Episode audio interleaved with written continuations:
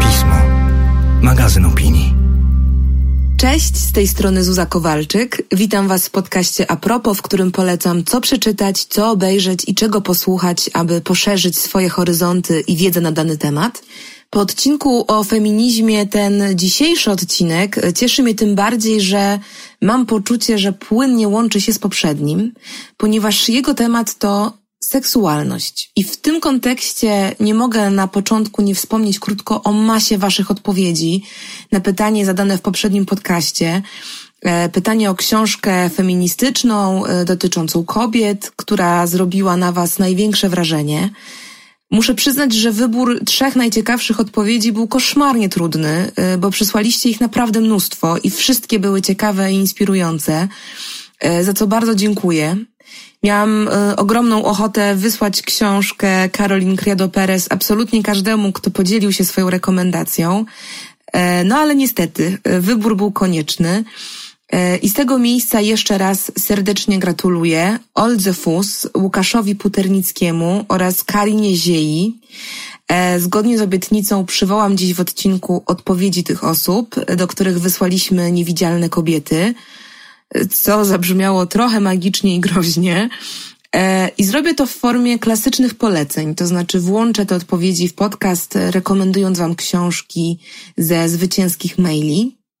A partnerem tego odcinka jest firma Jorkaja, która zajmując się sprzedażą ekologicznych produktów menstruacyjnych, e, robi również dużo dobra w zakresie przełamywania tabu związanego z seksualnością, e, promowania ciało pozytywności i rozwijania społecznej świadomości w tematach związanych z ciałem. W swoim czasie podzielę się z Wami specjalnym kodem zniżkowym e, na ich produkty ale chciałabym zacząć od y, udowodnienia Wam, y, że ta świadomość wymaga wciąż rozwijania, a tabu przełamywania, czyli y, innymi słowy chcę na wstępie uzasadnić, dlaczego uważam, że warto o seksualności mówić i e, dlaczego taka praca wokół budowania wiedzy, wiarygodnych wizerunków ciała i e, normalizowania rozmów na ten temat jest taka istotna. Zacznę więc może trochę smutno i przerażająco i kobieco, e, ale obiecuję, że dalej będzie też wesoło, swobodnie, również męsko e, i mam nadzieję bez zmian ciekawie. A zaczynam właśnie od seksualności i cielesności kobiet, e, bo to kobiety, jak pokazują niemal wszystkie dostępne badania, są dużo częściej niezadowolone ze swojego ciała. Ogromny wpływ e, na ten stan rzeczy ma oczywiście współczesna kultura i media, e, które pokazują sylwetki i wzorce bardzo mocno odbiegające od spektrum normy, wrzucając różnorodność ciała w bardzo ciasne ramy. I na ten temat książkę e, poleciła mi jedna ze słuchaczek, pisząc, co nie ukrywam, bardzo mnie poruszyło, że o feminizmie i kobiecości nie wie jeszcze wiele, dlatego z ogromną radością śledzi wrześniowe wydanie pisma. Gdy jednak usłyszała pytanie, jaka książka zrobiła na niej największe wrażenie, nie zastanawiała się długo i napisała mi o książce dr Rene Engeln, Obsesja piękna, jak kultura popularna krzywdzi dziewczynki i kobiety, e, uzasadniając swój wybór słowami, że ta książka, chociaż może z pozoru wydaje się mówić o rzeczach oczywistych, Otwiera oczy. Skłoniła mnie nie tylko do refleksji nad własnym ciałem, ale też, co myślę nawet ważniejsze, uwrażliwiła mnie na innych. To wspaniała pozycja na start, dzięki której możemy poznać tę okrutną machinę, w którą jesteśmy wtłaczane od najmłodszych lat i zacząć wychwytywać wszystkie jej absurdy, co być może w przyszłości stopniowo pozwoli nam się z niej wyzwolić. E, bardzo dziękuję za ten głos. E, podpisuję się pod każdym słowem. Polecam tę książkę bardzo mocno.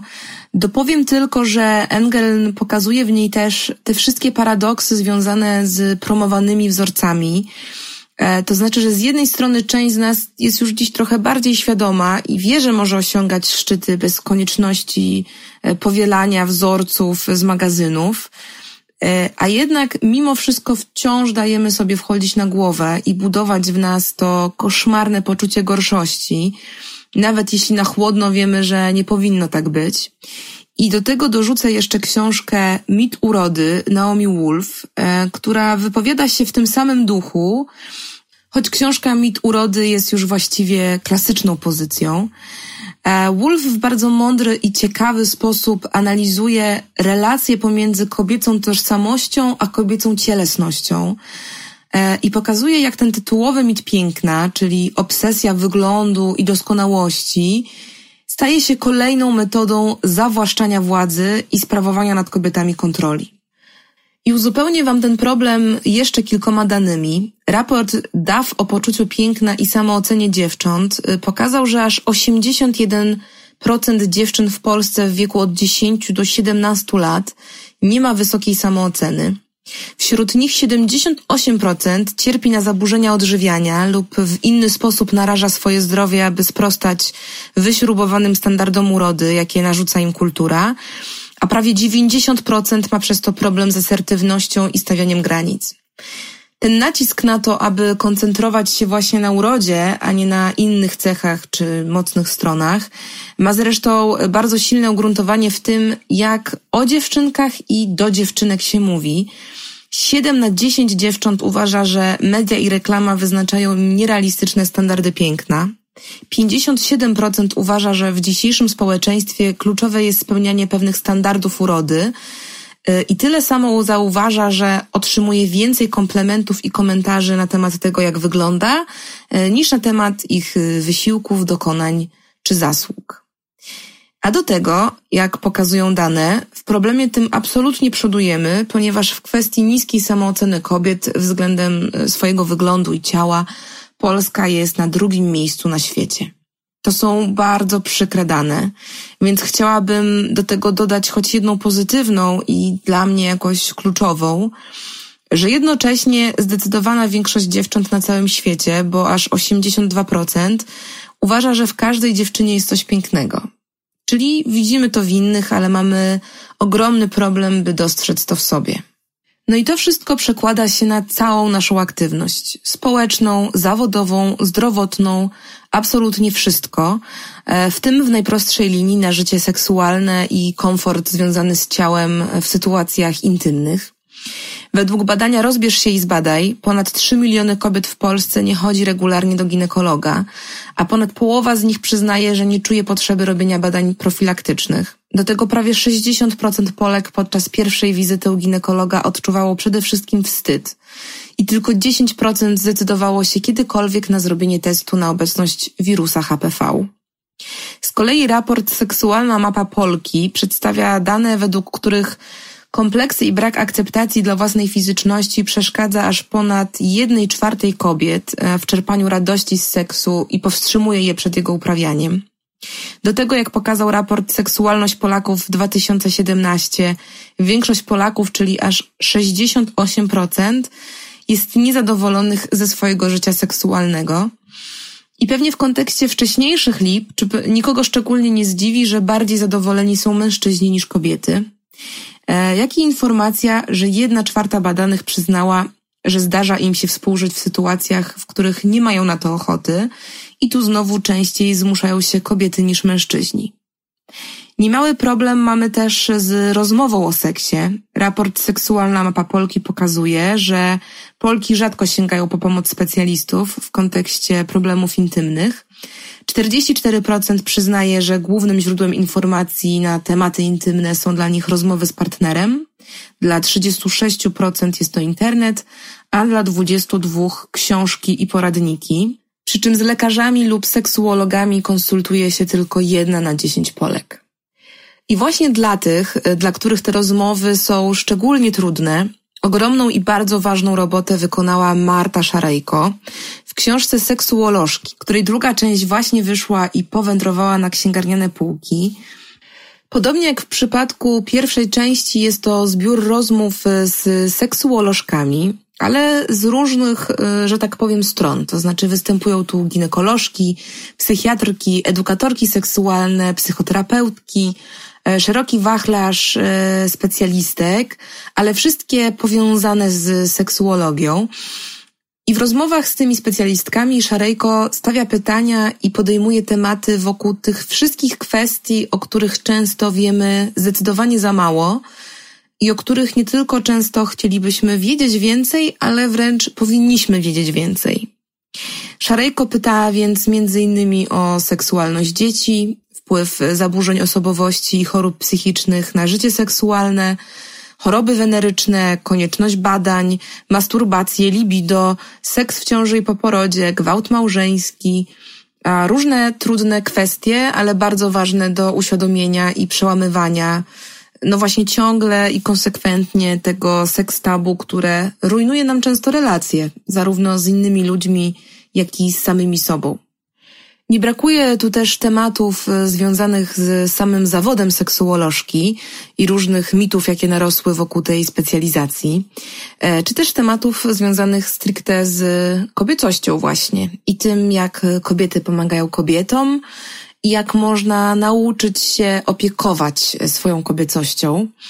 Po kontrowersjach e, związanych z pierwszą częścią tej książki, a dokładniej e, jednym z wywiadów, w którym jedna z ekspertek używała no zwyczajnie niedopuszczalnego języka, bo już dawno udowodnionego jako przemocowy i fałszujący ustalenia naukowe, języka wykluczającego wobec y, transseksualizmu. E, autorka poprawiła ten wywiad y, i w wersji stanowiącej do dróg y, słowa te zostały już przepisane, e, a druga część obfituje w dużo ważnych i ciekawych wniosków oraz tematów, więc polecam Waszej uwadze z całych sił obie książki. E, I to zapotrzebowanie na tego typu literaturę pokazuje bardzo dobitnie, no jak wielka praca jest wciąż do wykonania i jak mocno pokutuje u nas dalej brak odpowiedniej edukacji w zakresie seksualności i cielesności. I historię tego braku y, opisuje w swojej książce Agnieszka Kościańska, książce Zobaczyć Łosia, historia polskiej edukacji seksualnej od pierwszej lekcji do internetu, y, w której autorka udowadnia, jak daleko nam jeszcze do dobrej edukacji seksualnej, i pokazuje, jak daleko sięgają źródła tego stanu rzeczy, czyli pruderii, podwójnych standardów yy, i niewiedzy, czy też tabuizowania wiedzy na temat seksu yy, w naszej kulturze. Jest to świetna, choć bardzo przykra analiza tego, jak od lat wygląda w Polsce edukacja seksualna. Yy, I w dużej mierze ta analiza tłumaczy, yy, no właśnie to, z czego biorą się tak powszechne problemy z seksualnością, E, problemy też z rozmowami o seksualności, e, no i w ogóle powszechne niezrozumienie pewnych pojęć, zjawisk, e, stanów czy różnorodności. Jako odtrutkę na ten stan rzeczy polecam Wam książkę Agnieszki Stein, Nowe wychowanie seksualne, która jest świetnym przygotowaniem do wprowadzania dzieci w tematy związane z seksem, ale też w dużej mierze w ogóle normalizowania pewnych tematów i dyskursów. Jest to z jednej strony książka, która bardzo fachowo omawia zagadnienia wokół seksualności, e, a z drugiej pomaga tę wiedzę przełożyć na język i narzędzia służące czy też ułatwiające przekazywanie tej wiedzy najmłodszym. E, no i jak to u Agnieszki Stein, e, wszystko to dzieje się w duchu rodzicielstwa bliskości, czyli traktowania dziecka z empatią i należnym szacunkiem, E, bez y, banalizowania czy pomijania ważnych kwestii. Bardzo zresztą podoba mi się to nastawienie na mówienie o seksie w powiązaniu z tematami komunikacji, budowania więzi, dbania o siebie, samoświadomości. I do tej paczki z napisem edukacja, e, a dokładniej edukacja dzieci, dorzucam jeszcze jedną książkę. Książkę Witaj w klubie e, Pauliny Pomaski, napisaną dla Jorkaja, która normalizuje temat menstruacji. Temat, który dla dziewczyn bywa bardzo trudny i krępujący, co oczywiście skutecznie utrwaliły reklamy i media, na przykład e, zastępując krew niebieskim płynem i szukając dróg na obejście tego tematu lub zatuszowanie go utrwalając jego pozycję głównie kulturową i społeczną jako czegoś brudnego, wstydliwego, choć jest przecież czymś supernaturalnym i oczywistym, co dotyczy połowy ludzkości. E, super, że się pojawiają takie książki dla dziewczyn, które rozwiewają niepewności i wątpliwości wokół dojrzewania. E, ta jest do tego pięknie ilustrowana i przystępnie tłumaczy wszystko, co się powinno wiedzieć przed pierwszym okresem. I mam dla Was e, zgodnie z obietnicą e, kod zniżkowy do wykorzystania na stronie yorkaja.com. na pierwsze zamówienie ich ekologicznych produktów menstruacyjnych z cykliczną wysyłką. Kod ten brzmi pismo. Wstawię go również w opis tego odcinka. A myśląc dalej o seksualności i tej ogromnej pracy, jaka jest wciąż e, do wykonania w kontekście normalizowania tego typu tematów e, i zrozumienia ich wpływu na wiele, wiele innych obszarów naszego życia i funkcjonowania, przychodzą mi do głowy jeszcze inne autorki i autorzy, którzy w fajny, mądry sposób podejmują to wyzwanie uzupełniania naszej skąpej wiedzy i pokazywania, że e, ciała, orientacje i w ogóle podejścia do seksualności są rozmaite, znacznie wykraczające poza ciasny zasób tego, co pokazuje popkultura. E, I że zdecydowana większość tych różnorodnych upodobań i sylwetek jest totalnie spoko. I w tym kontekście chcę Wam jeszcze polecić dwa super podcasty i źródło fajnych filmów, które dokładnie taką pracę wykonują. Ciekawe, odkrywcze odważne i niekiedy bardzo piękne filmy na temat seksualności i cielesności e, znajdziecie w zasobach festiwalu prezentującego dokumentalne kino kobiet, Hair Dogs, o którym wspominałam trochę bardziej obszernie w poprzednim odcinku. Do tego sprawdźcie koniecznie podcast Rozmowy o seksie, e, w którym psycholożka i seksuolożka Magda Fritz e, rozmawia z rozmaitymi gośćmi, o seksie, o relacjach, ale też w ogóle rozumieniu swojej seksualności mm, oraz o tym, jak o siebie zadbać w tym zakresie.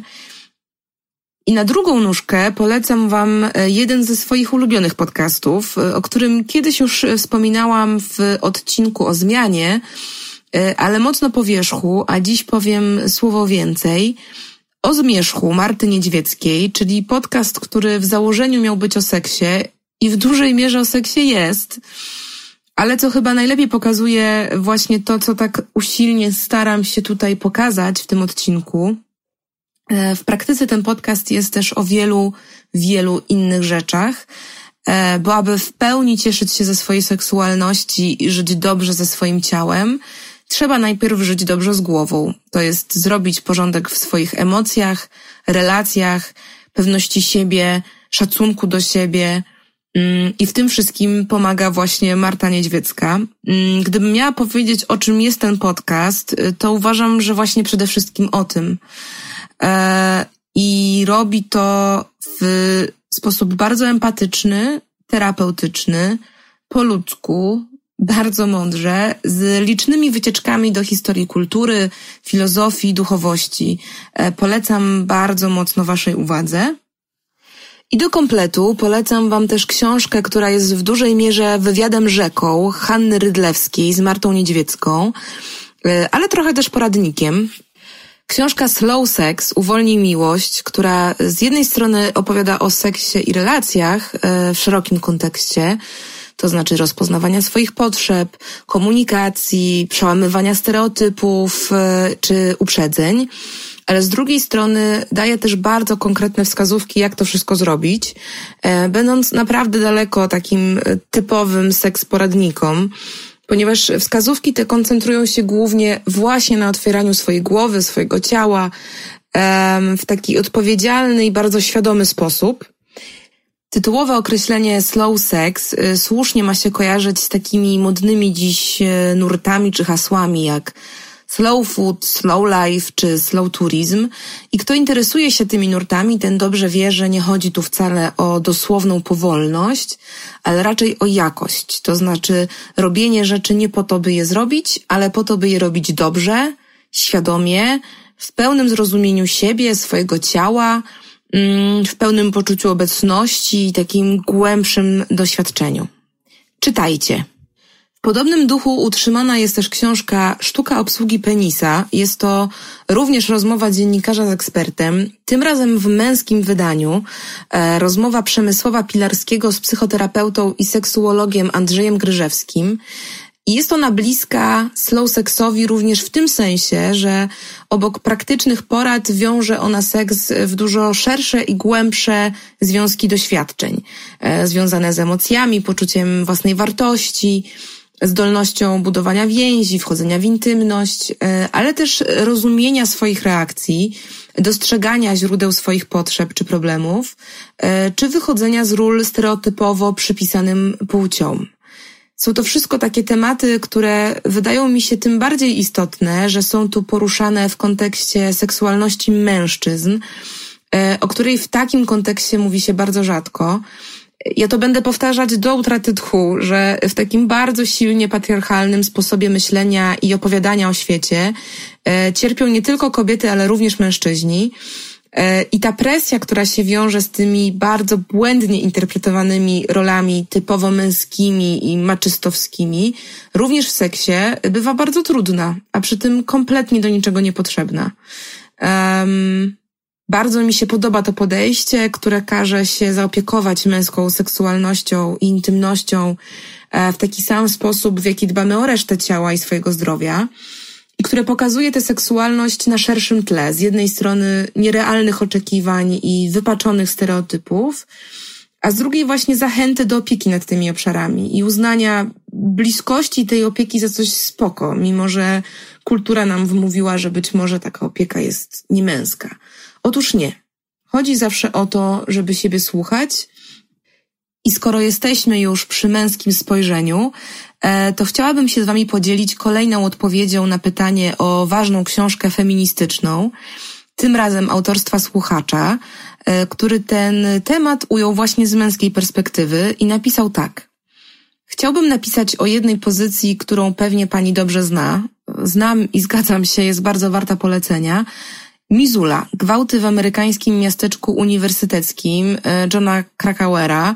E, wymieniam właśnie ją, bo sprawiła, że przestałem uważać siebie za feministę i zacząłem nim faktycznie być. Ta książka wytrąciła mi z rąk wszystkie argumenty i dlatego uważam, że jest warta polecenia w podcaście. Ja osobiście mówię o niej wielu osobom, wielu mężczyznom, którzy nie rozumieją, jak wpływa na nich kultura gwałtu, ale też wielu kobietom. Bardzo dziękuję za tę wiadomość y, i podpisuję się pod tą rekomendacją obiema rękami, y, ponieważ Mizula jest porażającym i bardzo ważnym reportażem, który opowiada o tym, y, jak powszechnym zjawiskiem jest przemoc seksualna i jak niewydolne względem niej jest prawo. Pokazuje również, jakimi taktykami posługują się sprawcy, aby obracać rolę ofiary i sprawcy jak opinia publiczna, ale też różne instytucje e, dają się tym taktykom mamić, e, dyskredytując wciąż częściej ofiary. O tych mechanizmach e, piszę zresztą we wrześniowym piśmie i w ich kontekście polecam Wam wypatrywać książki Patrycji Wieczorkiewicz i Mai Staśko, która wyjdzie na jesieni w wydawnictwie krytyki politycznej. Książka o mechanizmach przymykania oczu na gwałty i przemoc w Polsce. Amizula to bardzo ważna książka, która na pewno pomaga zrozumieć problem na przykładzie Stanów Zjednoczonych. Mm, a tym dalszym krokiem w tym zrozumieniu e, będzie kiedyś być może, mam nadzieję, sytuacja, w której przemoc będzie nazywana jednoznacznie przemocą, ale jednocześnie będziemy uznawać swobodę w seksie. I na tym przecięciu e, pochwały seksualnej wolności, a jednocześnie konieczności regulowania seksualności prawnie, tak by wykluczać z niej przemoc, mm, nie sposób nie powiedzieć o absolutnej klasyce, czyli o Michelu Foucault i jego monumentalnej historii seksualności, e, czyli oryginalnie trzytomowym dziele, a w praktyce czterotomowym, o czym zaraz, książce, która w historii kultury i filozofii narobiła dużo szumu, e, a dziś jest jedną z bardziej ikonicznych pozycji kulturoznawczych, e, filozoficznych, antropologicznych.